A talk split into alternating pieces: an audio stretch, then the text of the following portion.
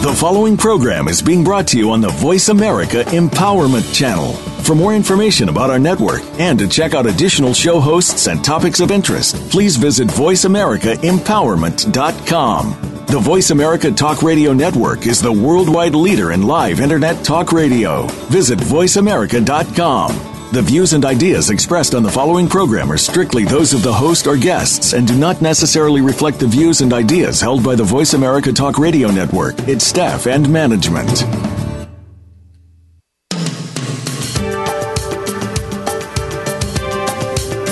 Welcome to Precious Predicaments with Jeanette Abney. Our program is about turning the negative challenges in your life into positive experiences. If you feel that life's issues are bogging you down and there is no hope in sight, you've arrived where you need to be. We'll discuss the challenges and offer solutions that you can start working on immediately. Now, here is your host, Jeanette Abney. Good morning, and welcome to Precious Predicaments with Jeanette Abney and special guest Stacey Varnado-Lewis. Now, before I introduce the special guest, I want to thank those for tuning in. As last week we talked about forgiving, forgetting, and moving forward, which brings us to another topic life after an affair. Today we're going to be going to discuss basically and learn if your relationship can pass even the toughest tests. As we know, many individuals have either experienced the pain of an affair or have been betrayed, either being on the giving side or the receiving end. Today, we are going to try to answer a few questions as it relates to a life after an affair. And basically, one, is there a life after an affair? Is that true or is it just a facade? Can I survive the shame, blame, and even the embarrassment? Why do people cheat? And is it really possible to save my marriage and relationship? So today I want to bring on our special guest, Stacy Vernado Lewis. Hey, Stacey. How are you, Jeanette? How are you? I am. I'm doing well, Stacey. And I want you to tell the listeners who you are, what you do, and why this topic was is special and dear to your heart. For me, I am I am I guess if you could describe me, I am a a woman's woman. And what I mean by that is I've been married for 24 years. Um, I've dedicated my personal life to just ensuring that women, particularly women, can live their very best lives. My husband and I have a marriage ministry, and we have the opportunity so many times to talk to couples, particularly when they may have experienced something in their marriage. Um, I do a radio show and a talk show, and it's all about healing. It's all about being engaged. It's all about being inspired. And so I'm so honored to be on this topic with you because there is life after an affair. And mm-hmm. the way you handle the affair is how you move forward. So I'm excited to be a guest here. Thank you so very much. Well, thank you, Stacey. I appreciate it. And I'm just glad that we reconnected because we had good conversations even last night about this topic. Yes, we so did. Today, the first question I want to ask, and if anyone want to call in, have any questions, or basically want to share if they're going through this right now, because today is not to throw people under the bus, it's not to to shame people, it's not to put your business out there. It's just that sometimes what happens is we carry that baggage, and we sometimes may not even realize that because of what happened to us, we will take that pain into a future relationship and and a present relationship. And it's like, what happens if you do say you want to forgive and work on your marriage or your relationship? Well, Stacey, I have a question, and I know you said that just like myself, I am a licensed therapist, and I do own two outpatient counseling center. So even in my practice, I also work with couples. I work with individuals that are couples and married or unmarried, doing premarital counseling, and all of that as a licensed marriage family therapist. But the first question I want to ask you is it says that most people cheat are unhappy. What do you have to say about that, Stacey? You know, I think there's, and again, as you know, from my perspective, it's just going to be by the experience that I've had in working with a plethora of couples. That's not always true. Sometimes people cheat because of the thrill of it, because they can, right? Mm-hmm. Um, Sometimes people cheat because they are not happy and there's something missing in the relationship. So when I get an opportunity, and the way my husband and I do our ministry is I work with men, women as according to the scripture because I, I work with women and he works with the man. But I always start with the women. I say, okay, listen, now that this has happened, let's take a step back and let's start doing some reflection. Was mm-hmm. there anything you could have done differently? And I will tell you, Jeanette, nine times out of ten, or maybe eight times out of ten, the woman will come back or the person will come back and say, you know what, I could have handled this differently. However, there are times where the person has evaluated and they did everything right and it's just something that happened. So mm-hmm. that misnomer that you have to be angry or you're not happy, sometimes it's just for the thrill of it. People do it, particularly like ball players. They do it because mm-hmm. they can. They have a beautiful wife at home, a beautiful situation at home, but they do it because they can. And it's interesting that you said that, Stacey, is because a lot of times we enter into relationships not really knowing the character of the other individual. And if that's all they know, or let's say that their father was not faithful to their, their mother, and they think it's normal. And then you get married and you're really not even ready to be married because you're not finished doing what you want to do. I have some more questions. Now, if you said something about women, and you know, we first went to why do people cheat in regards to them being unhappy. One of the things that I was looking at, and it says that women cheat for because women will cheat just like a man will. So we don't want to say it's all men all mm-hmm. the time because mm-hmm. I've seen some men that have been hurt because of things that their significant other have done too. Now, and Jeanette, before you move from that, and I think from, from working with that, it's even more difficult for a man to bounce back from a woman cheating mm-hmm. than vice versa because it's a psyche. But we can talk about that later. That is true because I want to say I've learned that sometimes men love deep. And sometimes a woman can get over the affair, but sometimes men have a hard time because they can keep playing it in their head. But it takes me to my next question. Women cheat for revenge or for loneliness? Which one would you say? You know, in working with the women that I have, I would probably say 70% probably do it because of loneliness. Because mm-hmm. Women, we, we, we want to feel, we, we want to, we want to feel. We want to be compassionate. We want people to, to care about us and to know that we matter. But then there's the other 30% who say, you know what? Because you thought that you can go out that and get me, I'm going to get you. And it goes back to our previous conversation that in talking with my husband, and we talk about this all the time. When a woman cheats on a man, it's a whole different psyche because now in his mind, his property has been violated. Mm-hmm. I know people may mm-hmm. think that that's controversial, and I hope I like to hear some callers call in on that. It's harder for a man to bounce back. So women know, okay, I'm going to get you in this area. And so that's the revenge part. And that's when it becomes dangerous because it's difficult to come back because you knowingly did it. it wasn't that you cared, wasn't that you wanted to have fun, but you wanted to get back at your partner. Wow. And we're going to go back to that because um, I know in the conversation we had last night, I was sharing with you in regards to my godbrother and his wife and his marriage. And they had met at a very young mm-hmm. age. And when they met, they were like 14, 16 years old. And all throughout their marriage, there was a lot of infidelity, there was a lot of cheating. And it was sad because in 1998, it led to the to the death, a homicide suicide of a 34 and a 32 year old, all because of an affair. And what happened with my godbrother was not only did he go out and have an affair, but when he had an affair with a married woman, he contacted HIV. Now, his wife never tested positive for HIV, and he didn't even know he had it for a long time. But it was sad because just that alone led to him doing a homicide suicide, and. Mm. Um, and we're going to talk about some of the, you know, the infidelities and revenge, but I carried that for years because I remember him calling me, wanting to know, wanting me to find a guy, wanting information, and I went to go talk to him, and I said, you know, first of all, you can't stop nobody from cheating. And right. the one thing he said was, and I'll never forget, is I feel disrespected. Mm. I feel mm-hmm. that she is treating me less than a man. And I mean, true, I was his ride or die sister, but I was not going to give him information in regards to where that guy lived. I tried to tell him, you know, basically, you got your kids, you got your house, you got all this going on for yourself. I said, and you know, when you was out there doing what you was doing, she was there for you. But he, I, I couldn't reason with him. And then hours later, I get a knock at my door telling me he was dead. And I felt bad because the one thing I, I looked him in the face and he told me, he said, sis, I got it taken care of. And I said to him, As long as don't nothing happen to you, I'm not going to worry about it.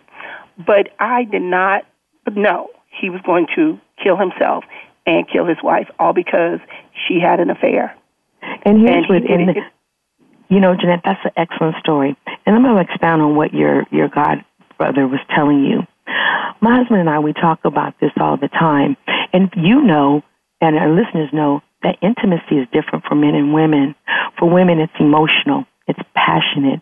There's a, a certain emotional state that we have to be in. For men, mm-hmm. you know, probably some of that, but also it's just physical. So that means men and women, a man could have an argument with his spouse, whatever, and then that evening he wants to be intimate. So I asked my husband one day, I said, babe, why is it so difficult for a man to jump back from an affair with a woman? And he said, because for us, it's just something that, you know, it, she didn't mean anything. I got caught mm-hmm. up in the mm-hmm. heat of the moment. She didn't mean anything. But if you go out and you sleep with a man, I know you're not just doing it for physical reasons. There's some attachment you have, and that's mm-hmm. disrespectful to me. And I can't, and I can't get past that.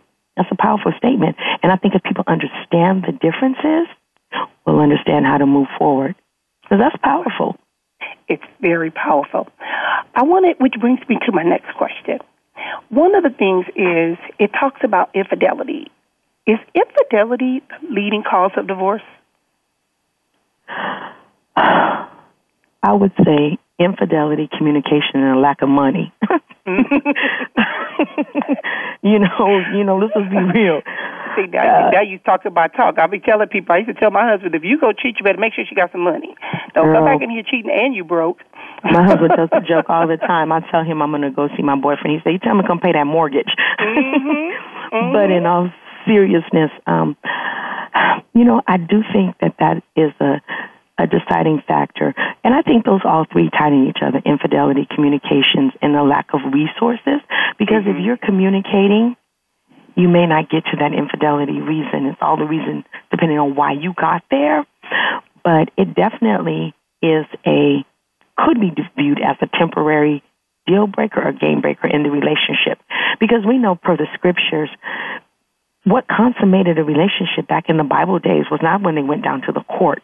It was the coming together of their souls, right? Because that's what intimacy is, Jeanette. It's the coming together of their soul. And so we pledge, my husband and I pledge, that for the next X amount of years that the Lord allows us to be on this earth, that we're only going to intertwine our souls because it is the closest that two human beings can get on earth, mm-hmm. right? Correct. So, with that being said, now what you've done is you've shared my soul with another person. Right. That's um that that that takes a lot of um you got to have a lot of power, you got a lot of prayer in your life for some instances to bring that back if you just think of it from the spiritual perspective of what intimacy mm-hmm. is.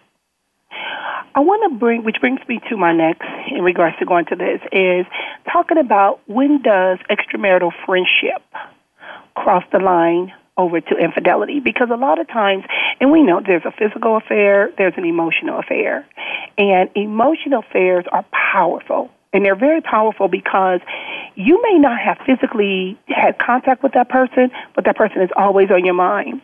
And I could say, even growing up and growing up in Compton, most of my friends were always men. I always had a lot of male friends. And even the few female friends that I have, most of my female friends became my friend because I was friends with their husband or their boyfriend, but I would never cross that line because I'm not a cheater. And mm-hmm. I was never one that was really into sexual and sex and promiscuous and doing that, but I was one of the homegirls. It was like Jeanette was cool. Jeanette was easy to talk to. So I always made sure I was clear. I knew I wasn't going to do anything. Now, but when you talk about that friendship, when can that friendship cross over the line into infidelity? I'm going to give you some specific examples. And Jeanette, I so applaud you for really bringing out that infidelity is not just the physical act. The emotional ones, affairs, really, in my experience in doing this for almost 20 years and just being able to counsel, is the one that people are having a difficult time bouncing back from. Mm-hmm. A couple of things. First of all, and I'm going to use me. I don't have a male friend that my husband does not know about and has never met. See, mm-hmm. the the Word of God says, "Shun the appearance of evil." That's what the Word says, right? Mm-hmm. Shun the appearance of evil.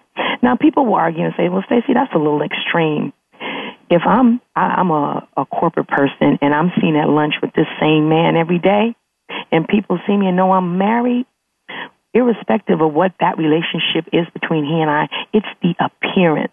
Mm-hmm. And so what happens is because we have to be honest, Jeanette and listeners, this spirit we have, this flesh that we have, it's not anything to play with. You shouldn't tempt it, and you shouldn't act like it's not something that doesn't exist.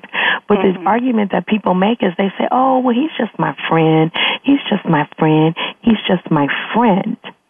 And that friendship turns into wondering, into thinking, into what it could have been. The most dangerous emotional affairs are the ones that I call the one that got away. It's mm, the college boyfriend. Wow. It's the summer high school. It's the high school boyfriend that oh yeah, you know, y'all just didn't quite get there. It's the college guy that you all had all the plans and it just didn't work. It's the one that you met when you got in the workforce, but for mm-hmm. whatever reason he or she didn't act right, so you moved on to your spouse. But you never forgot about the experience, and you never in your mind you forgot about what it could have been. It's mm-hmm. dangerous, and it to me going back to what I said, it's more dangerous than an intimate affair, particularly for men, because men can mm-hmm. say, she didn't mean anything to me. I just had a moment and I just did what I did. She didn't mean anything for me. But when she's emotionally attached, when there's an emotional to that, I can't compete with that because now wow. he or she has infiltrated my heart. That's something you. completely got in different. your head. You know, they got in your head. They on your mind. Now and we're going to be taking a break pretty soon. And if callers want to call in, you can call one eight eight 346 9141 and share some of your information, your stories. You know, we're not here to shame, blame, throw nobody under the bus, but we're here to, we're going to also offer some good tips and advice to basically sell, safe proof your relationship or marriage and being comfortable to where you can talk about anything, whether it's somebody is bothering you. I'm, I was sharing the other day, I went to go see a friend of mine and she had been married for years before she got divorced and we was watching the movie Obsessed Mm-hmm. this particular guy, he didn't even touch the woman. But in her mind, she had already been there with him. And that was scary because the one thing was he was scared to tell his wife that I'm having this problem because of his character, because of his MO, he didn't know how he was going to be perceived. So we have one minute to break, and we're going to come back and we're going to talk about that because it kind of leads to sometimes people think the lack of sexual satisfaction is your primary reason for cheating. And sometimes that may not always be the case because character is important. And if you wind up with a cheater, what makes you think he ain't going to continue to cheat? okay? so we're going to come back and listen and talk with Jeanette Abney with Precious Predicaments with Jeanette Abney and Stacey Varnado-Lewis. We'll be right back.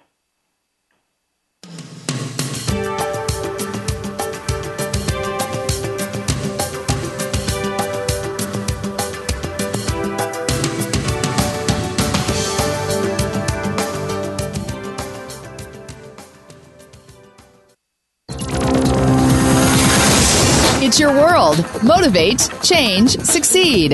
VoiceAmericaEmpowerment.com. Do you have complete control over your thoughts and your life? It seems like we do, but there are always outside forces that are wreaking havoc with that control. How do we get our thoughts back on track, so to speak? Listen for help. My thoughts are holding me hostage with Dr. Jeffrey Fannin. When you command the power of thought, you can achieve or have whatever you want. Make the laws of the universe work for you. Tune in every Friday at 10 a.m. Pacific Time, 1 p.m. Eastern Time on the Voice America Empowerment Channel.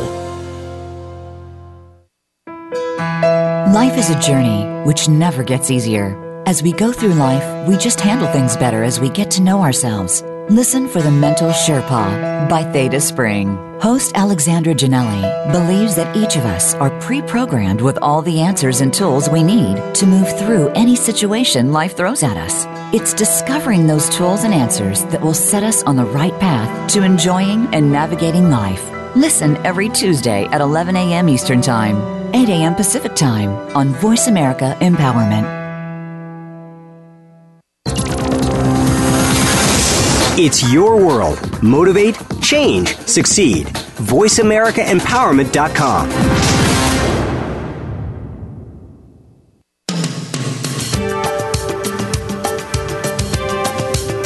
You are tuned in to Precious Predicaments. To reach Jeanette Abney or her guest today, please call into the program at 1 888 346 9141. That's 1 888 346 9141. You may also send an email to jabneylmft at gmail.com. Now, back to Precious Predicaments.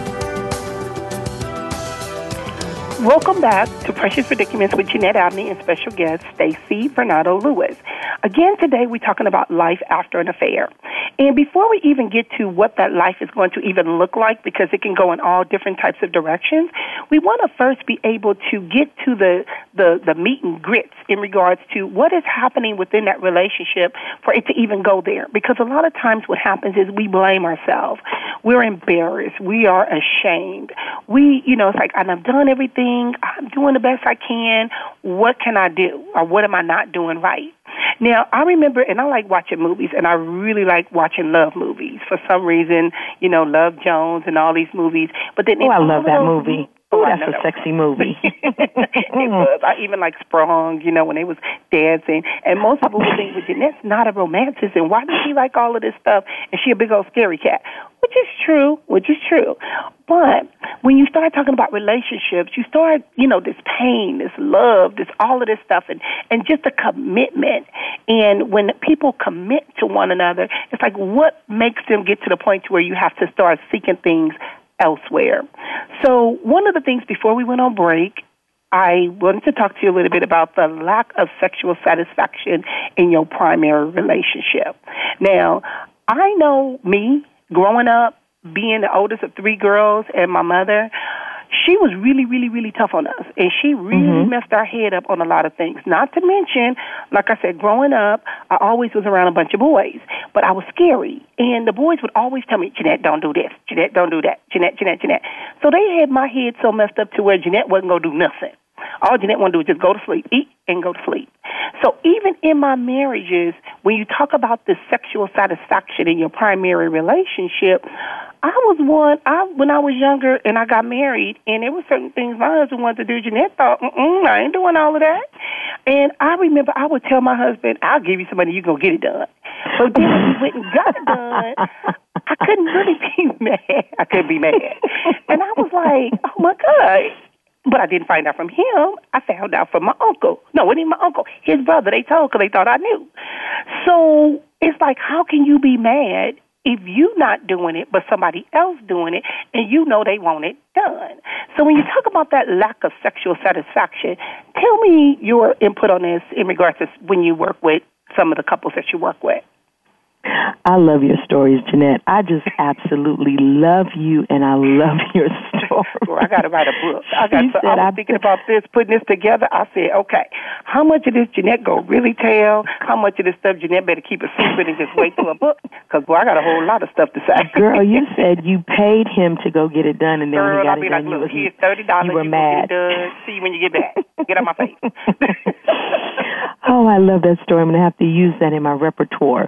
But um, in all in all seriousness, that is one of the things that I will say when I'm talking to young. Well, my husband and I really are talking to young couple. I'm I'm particularly focused on women here. One of the what my husband and I we tag team when we work with um, couples, and intimacy is at, always at the top of the list. Mm-hmm. And the men, my husband comes and he tells me, Stace, here's what the men are saying. Before we got married, she was twisting and twirling, twicking and whirling. Mm-hmm. She was doing mm-hmm. anything, every way, every how, any place. Okay? So that mm-hmm. was enticing to me. Now we're married. She want to act like she's a prude, right? she had these long dresses on coming to the bed. She act like when I touch her, she don't know what that means, right? Mm-hmm. And so I have to go back to the women and say, listen, how you start is how you're going to have to continue. And we talk about a lot of things before we get into either marriages or committed relationships. We should be talking about credit and HIV tests and intimacy, mm-hmm. but we want to talk about because we want to base it on love. Correct. So I would encourage people out there. That is a conversation that you should be continually having with your partner. And you got married when you were 18 intimacy or sex at 18 is different than at age 50. Correct. And see, I was 19 when I got married. I was like, uh, I don't know nothing about all of this stuff. So Right. it was stuff that my husband said that he always said he wanted to do with his wife. I had never heard of before. I had to go in the bathroom and call my best friend. I was phone like, Kelly, um, so and so said, what am I supposed? I didn't know what the hell to do. Right. And still scary to this day. And that's the sad part about it. But you So- know, but like I said, that satisfaction. And I've heard men say that they want a lady in the streets and a freak in the room. I've heard that, but you know, not to take this to a whole nother level, but sometimes that still don't keep a person from cheating, you know.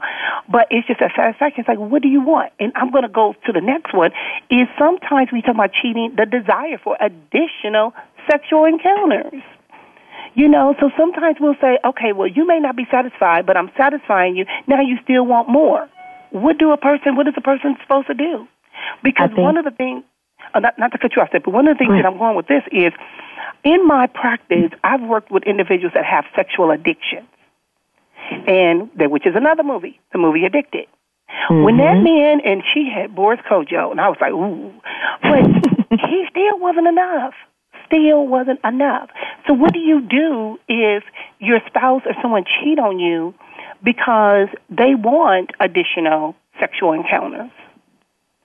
I think in that situation, in both that instance, you're talking about somebody who has an addiction. They have a they have a, a medical um, they have a medical situation. You can't compete with that, right? You Mhm. have to a help has to be provided. You know this from a therapist perspective, Jeanette. There's some medical help or there's some ther- therapeutic help that needs to be provided. Mhm. I, I would encourage the partner to continue to do their part. And sometimes that's difficult because what you guys started out is beginning to look different. But that goes back to the communication part. One of the things that I would encourage anybody, and I say this all the time, and I and I'll never back down from this statement. We need to pay attention in our relationships. We need to pay attention in our marriage. If people are really paying attention, the signs are there, and you'll start to see the pendulum switch.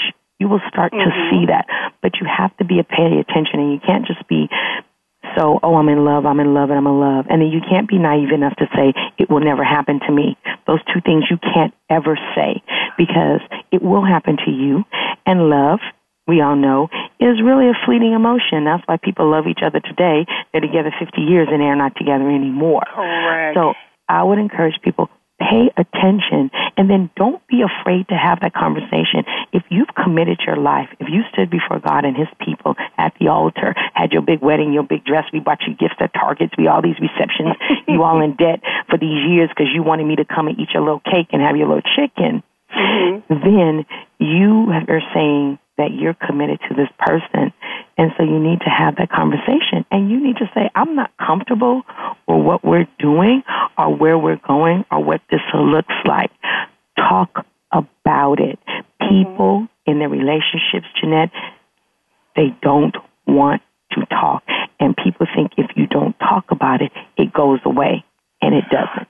And you know what? And it's interesting you said that, Stacey, because in you know, and I hope no one of my callers call and ask me how many times I've been married. So I'm just gonna say, in one of my marriages, and this was interesting. It was one of my marriages, in regards to talk. I get in trouble because I talk too much, and for some reason, I used to love the show Cheaters, and I met this guy. We dated for three years. Three years we dated. We lived together for three years. And he was living a secret life I knew nothing about. And I'm thinking, okay, I'm smart, I'm intelligent, articulate, I should be knowing all of this stuff.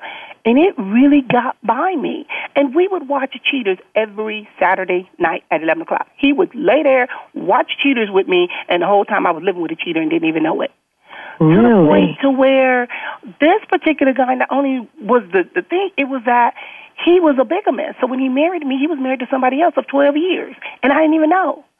So it was like I didn't see the signs, I didn't see none of that, and we had this big old wedding with two hundred and something people there, and then three months later, I find out he got another wife. Let me ask So- you this, Jeanette. What, what, we, there was no there was no indication that he had another family. Meaning, did he go away on long trips? Was there times that you couldn't reach him?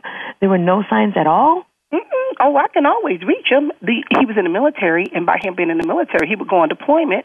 But see, I like that because in that way I'd have to see him every day. But even I don't know if I could live with somebody every day, twenty four seven. I'd be like, "Ooh, you're getting on my nerves." I Girl, can't you be are married so no longer funny. than two years. After two years, I need a break. but the thing is, it was no red signs. I mean, no red flags. We got along great, had a good relationship. Communication was there and everything. But I knew his family. His brother was the best man in the wedding. Sister sung at the wedding. Other sister was in the wedding. Mother was there. There was no no indication. And even when we went to go get our marriage certificate, he put down he had never been married before and didn't have no children. And I was like about to turn forty, so I'm like, okay, time for me to settle down. I don't need to be, you know, looking through your phone and do it. It was a trust. I felt I could trust this man. My family trusts this man. My friends trust this man. And when we found out, when I found out, my family and friends was more hurt and devastated than I was because I was like, okay, at least I didn't mess up. At least I didn't sabotage the relationship. I'm cool. And um, but it was one of those things that there was there was no red flags, no nothing. And then I found out on pure D accident. He could have got away with it, and I would have never known. Never known. Well, how did you find out?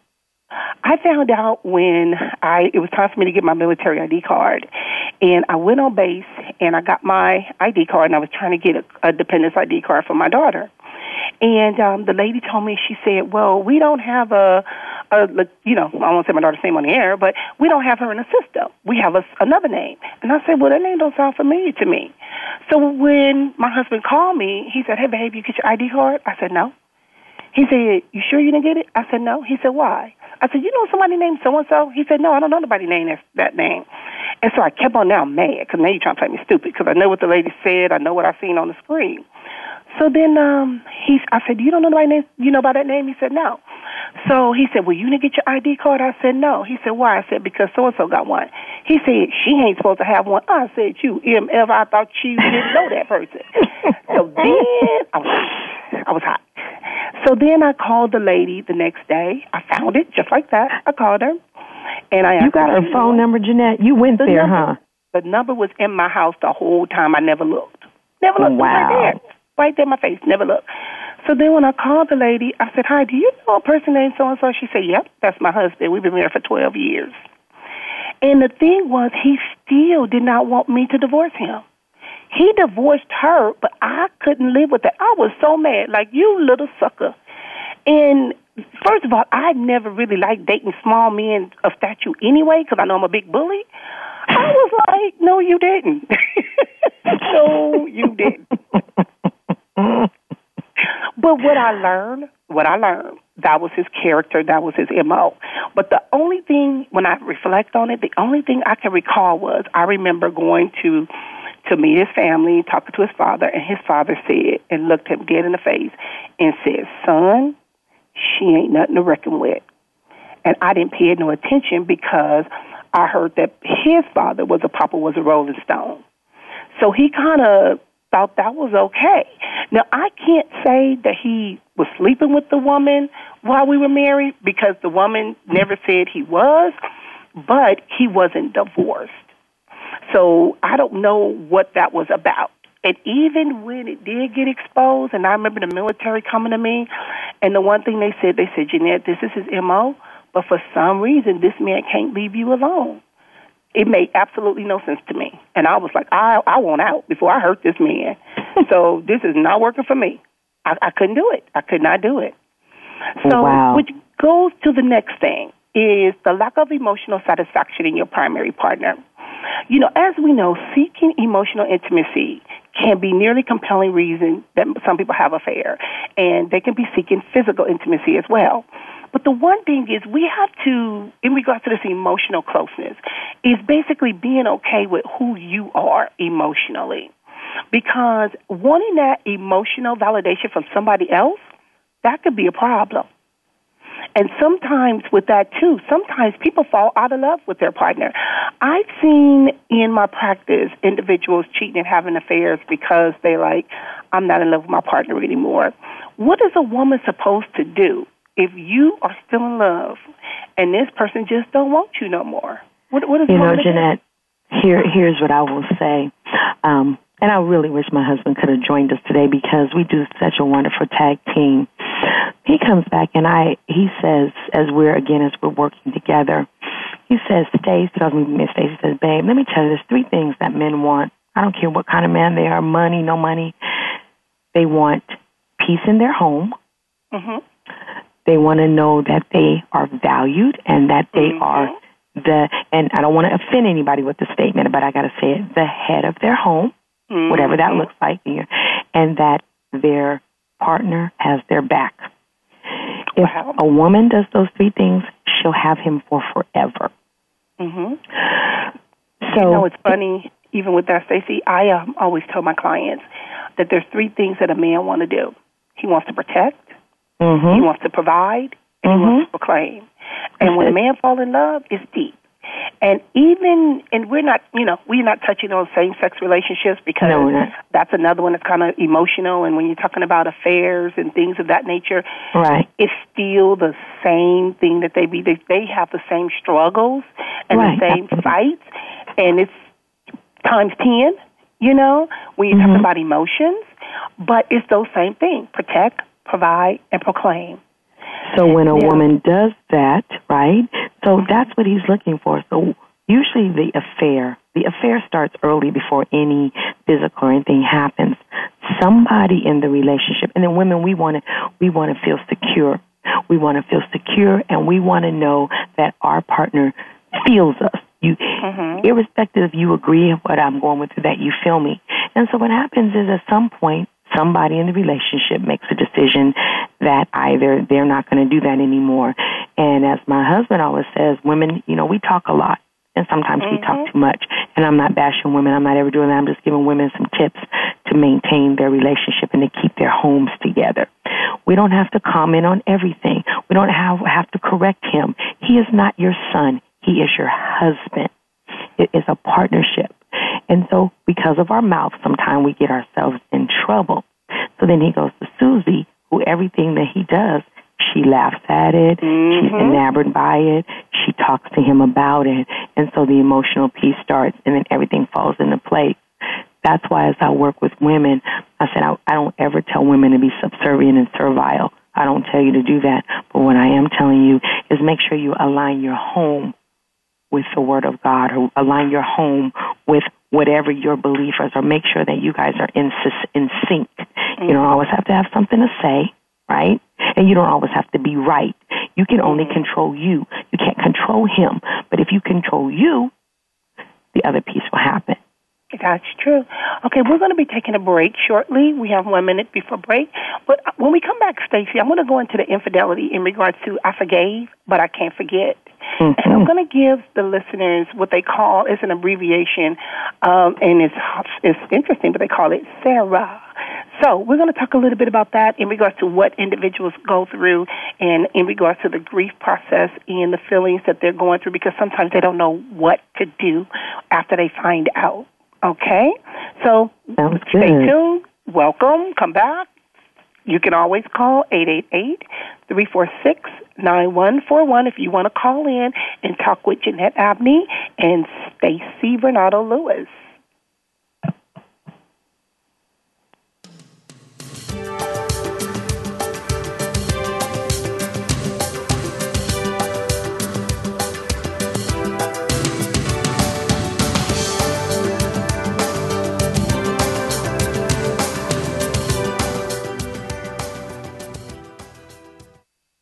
Us on Twitter for more great ideas at Voice America Empowerment.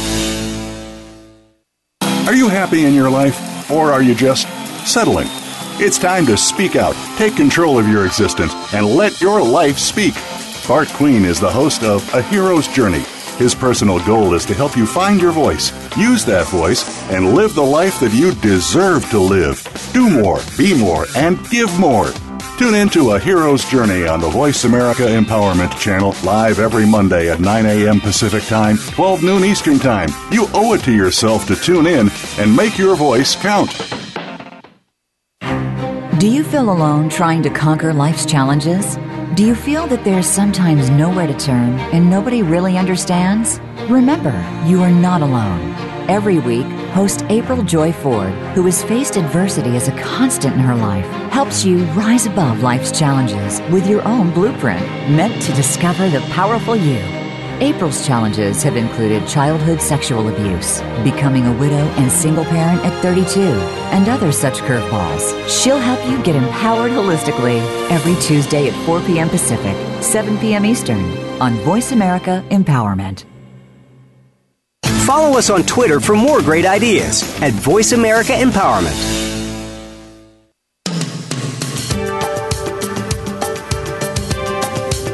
You are tuned in to Precious Predicaments. To reach Jeanette Abney or her guest today, please call into the program at 1 888 346 9141. That's 1 888 346 9141. You may also send an email to jabneylmft at gmail.com. Now, back to Precious Predicaments. Hi, welcome back to Precious Predicaments with Jeanette Abney and special guest Stacy Varnado Lewis. Again, we're talking about life after an affair. And I want to say I just got a text message and it says, How many times you been married? Laugh out loud.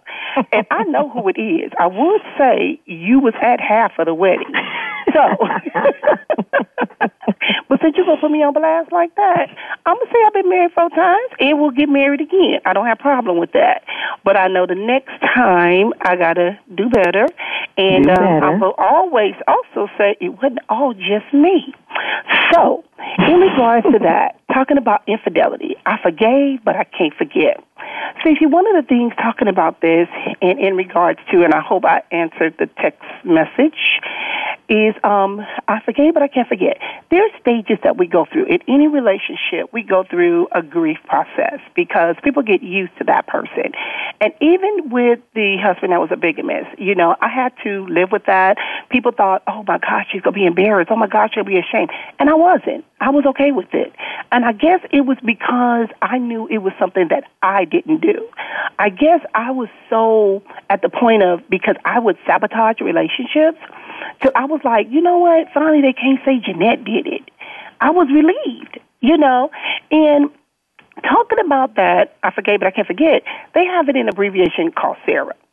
And I want to share this with you. The S is for shock. What happens is many times when we're in a relationship, and if we miss the red flags or the signals, whatever, we're shocked and disbelief over any overwhelming information. And with the Kubler Ross, like I said, they have the denial, which is the DABA, which is denial, the anger, the bargaining, and acceptance. But when you start talking about that, we can't simply digest the horrific news. And an affair is horrific news. When you find out that, you know, my life, my, as I know it, you know, I may have kids by this person. What are we going to do? What about our house? What about all of this stuff? That shock. Stacey, tell me a little bit about, from your perspective with working with families, what is that shock like sometimes for the individual once they find out about the affair? sometimes it's just it's well not sometimes oftentimes it's debilitating because it goes back to it will never happen to me right? It it, mm-hmm. it it it couldn't happen to me. I didn't do anything to deserve this. And all those statements may or not may or may not be true. That's why i said in your relationship you should never be naive. You should never be naive. You should never say it will never happen. What you pray is that God gives you a covering that it doesn't happen and that He gives you the strength to endure if it does happen. And I think if you approach it that way, that's even for new people getting married. I pray that it never happens, but I have the strength to endure if it does, and then you do all the right things. But that shock value of, oh my God, it's me, it, it, for some people they can't they can't ever get past that. They can't get to the A R A and H because they can't believe that it it just happened to them. And some people too, Stacey, it keeps them stuck.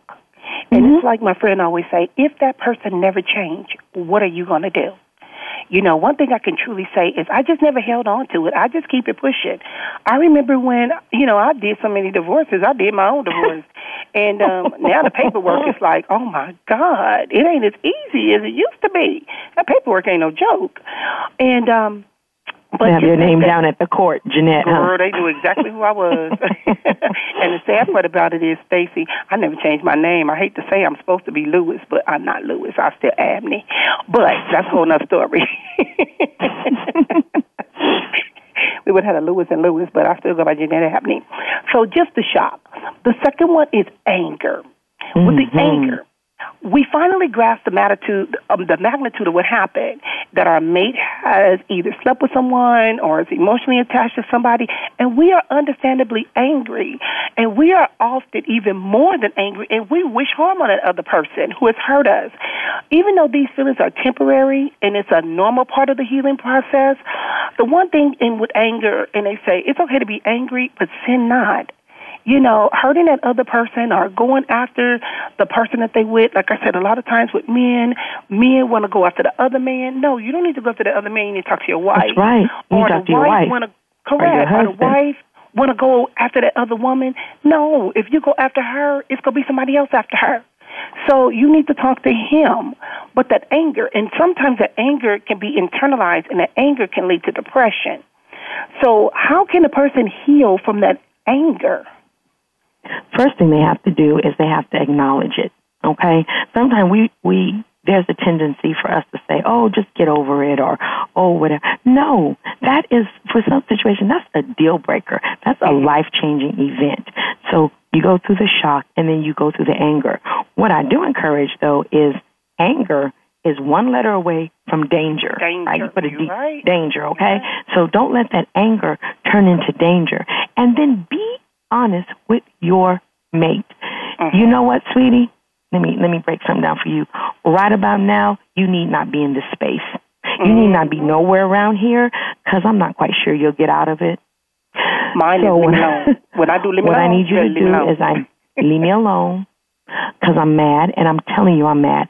I'll let you know when I'm not mad again, but I need my space. And then the person who who who, who had the indiscretion, you need to honor that because right. you didn't ask my permission when you were going to go do what you did. That's Give me my true. space. It's okay to be angry. It's, it's okay, angry. Just don't turn that into danger. Gotcha. And work the through it and acknowledge one, that you are angry. The next one, Stacy, is R for resentment. After the initial shock and waves of anger, sometimes we slip into that resentment towards the perpetrator of harm.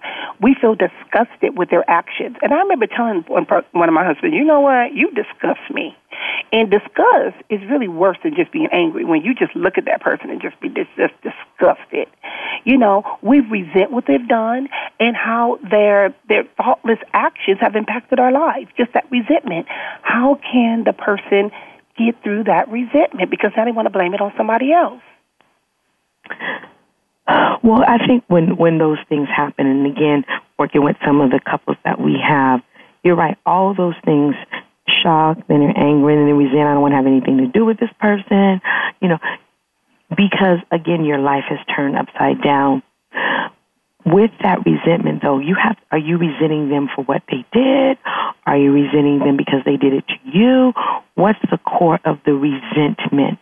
And you can't afford if you're going to fight for your relationship you can't stay in mm-hmm. resentment very long. Like you got to acknowledge it you got to hit it you got to rub that emotion and you got to move forward because resentment turns into bitterness and bitterness is not going to take you anywhere. So you, you you need to move through that and again, it's communicating. I really need you to know right now. I'm, there's so many emotions I'm having. I'm angry with you. I'm trying not to resent you, but I, I just feel so many things. I'm not sure if I'm going to fight for this. I may or I may not. But right now, you just need to give me my space. It's all about time healing these things. Gotcha. And then acceptance. After feelings of disbelief, disgust, disappointment, and resentment, which often occurs sometimes in that way, we go like on a little, little roller coaster ride, and the significant other, they, you know, they doing whatever they can. They either bringing us flowers, you know, people know with me, you got to bring me some food. You feed me, I might forgive, forgive you if you feed me.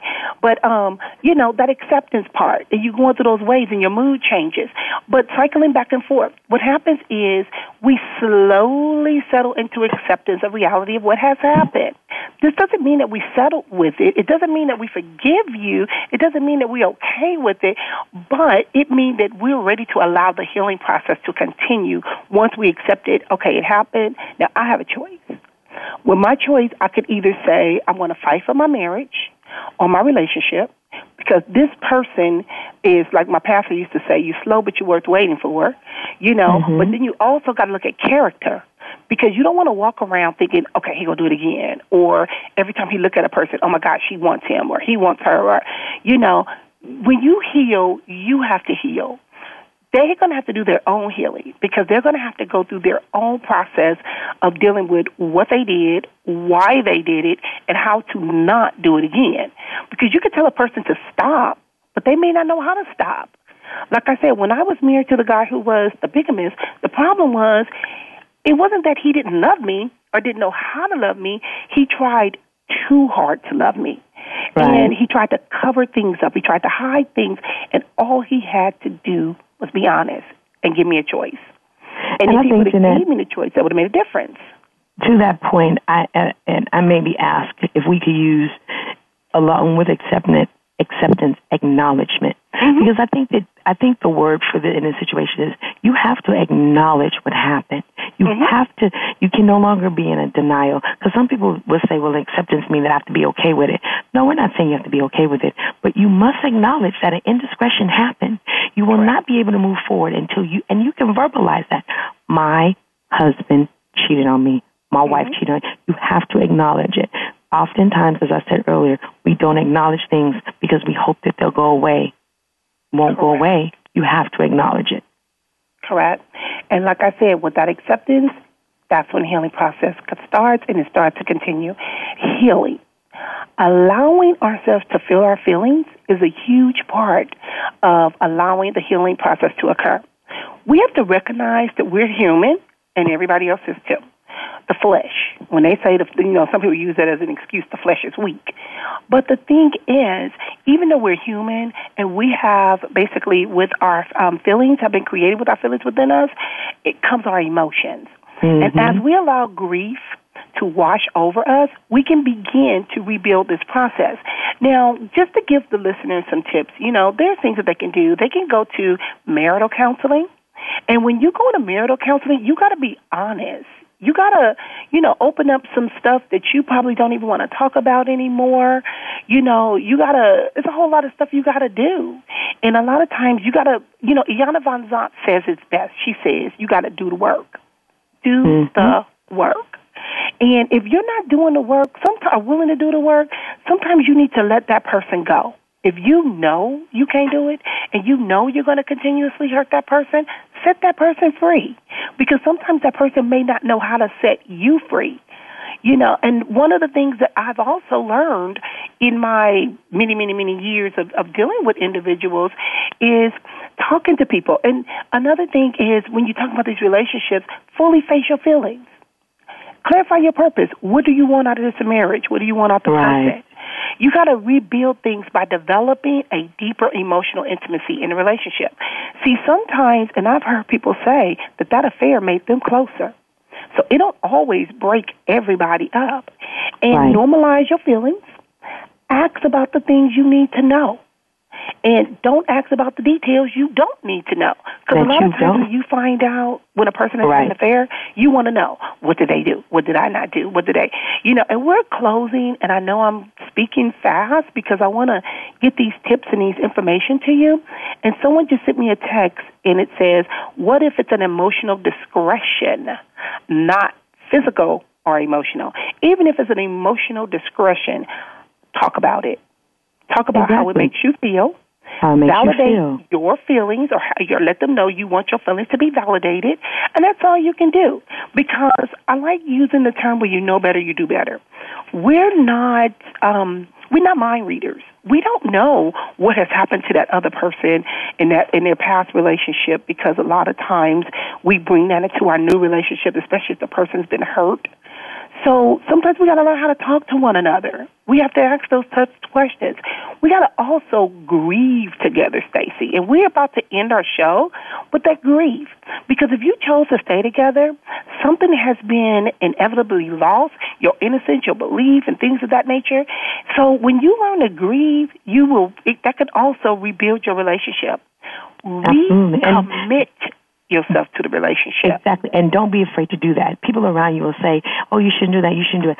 Don't let anybody tell you that. If you if your relationship is worth you fighting for, then fight for it. Don't hold and make the person um, resentful every day by throwing up in their face. If you make the conscious decision that you're going to fight for it, and don't let anybody else outside tell you don't do that. I would leave him out. Well, you do that in your marriage. So if you're going to fight for your marriage, fight for it, and, and then don't hold it against the people, person. Most people that'll tell you, let him go. I'll do this. I'll do that. They wouldn't do it if it was them. Exactly. So start fresh. Pray together. Forgive one another, and allow each other time to heal in their own individual time. You know, you got to learn how to let go of those old thoughts, behavior, and anything that triggers a thirst for infidelity. Replace them with anything and anyone that encourages you to be committed. So I want to end the show. I want to first thank those for listening Yes. and here with us today on Precious Predicaments with Jeanette Abney and special guest Stacy Varnado Lewis. And remember, don't punish yourself for another's behavior because a lot of times we want to say, "Oh, well, if I would have did this, if I would have did that, if I could have, would have, should have." Don't do that to yourself. Let them know you will be held accountable for what you do. I do not have to go do what you did. I'm going to be okay. And my mother used to always say, the best revenge is when you look good, keep yourself together. That'll make them want you even more because they mm-hmm. didn't break you down. So next week we'll be talking about dealing with a divorce. Until then, I want you to know you got this. Again, I want to thank you for listening today on Precious Predicaments with Jeanette Abney and special guest Stacy Varnado Lewis. And if you want to seek help, I want to say I'm the owner of the Center for the Treatment of Addiction, J.A. Precious, located in Oceanside, California, and Orange County with three locations. And then we also have a Dr. Lisa Romaine, who also works with couples at New Beginning, New Hopes and Cox Romaine Psychological Counseling Center, located in Murrieta, California. And Stacy, where, if someone want to get information to work with you and your husband, how would they contact you? They can reach me on Facebook at Stacy Varnado Lewis or Being Stacy. They can also reach my Instagram and Twitter at Stacy V Lewis, and they can also join every Monday from eight to nine. I'm on a uh, host the It's Simple radio show on Accelerated Radio, or they can find me on Everyway Woman Talk Show. Um, dot com or everywaywoman.com for my talk show. I love to talk to them. and don't be afraid to get help. And like I said, and you can also find me, Jeanette Abney, on Psychology Today, or you can just Google me, Jeanette, last name is spelled A-B-N-E-Y. And if I'm not able to help you, I can always refer you out. Thank you. Until next week, you got this.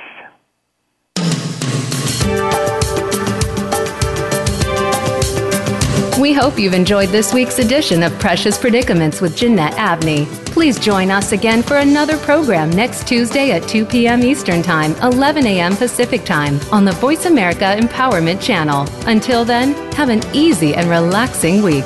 You've got this.